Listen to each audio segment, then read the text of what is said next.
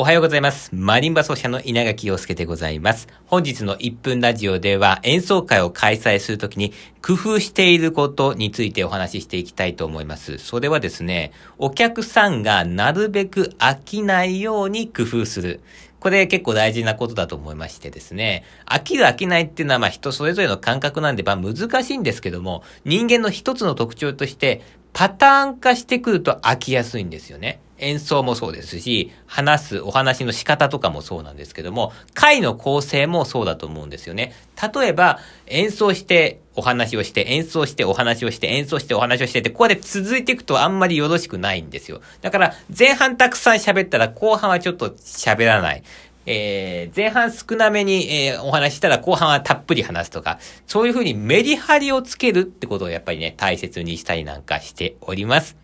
今日も皆さん、メリハリをつけて良い一日をお過ごしくださいませ。じゃあね。